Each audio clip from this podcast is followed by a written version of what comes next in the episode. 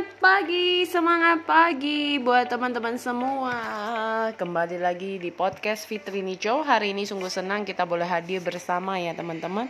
Nah kali ini teman-teman kita akan berbincang seputaran bagaimana sih cara kita bisa um, mempersiapkan sebuah kegiatan, sebuah presentasi dengan baik. Nah teman-teman hari ini saya akan bahas tentang adalah yang namanya nekat dan kemauan. Kenapa?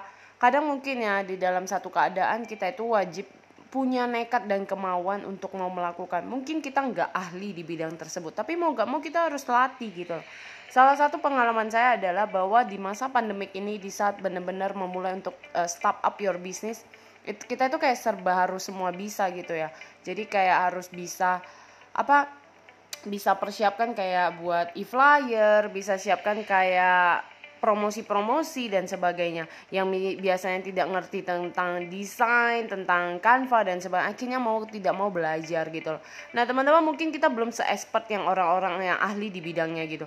Tapi setidaknya kita punya gambaran untuk mengetahuinya. Nah, kenapa penting untuk kita belajar? Karena di sinilah kita perlu ketahui bahwa sisi tersebut adalah bagaimana cara kita bisa keluar dari zona kita dan akhirnya kita juga punya nekat untuk mau mencoba walaupun kadang gagal jujur kadang ya capek kita ya.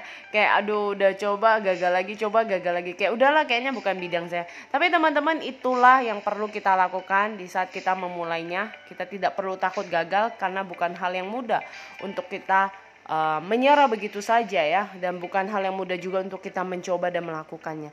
So buat teman-teman yang pasti adalah nekat, kemauan dan konsisten itu perlu. Karena kalau tanpa hal ini kita pasti akan gampang tergoncangkan gitu ya, terombang-ambing, tidak yakin dengan kemampuan kita. Jadi semangat mencoba, selamat berkarya di mana pun kita berada. Semangat pagi!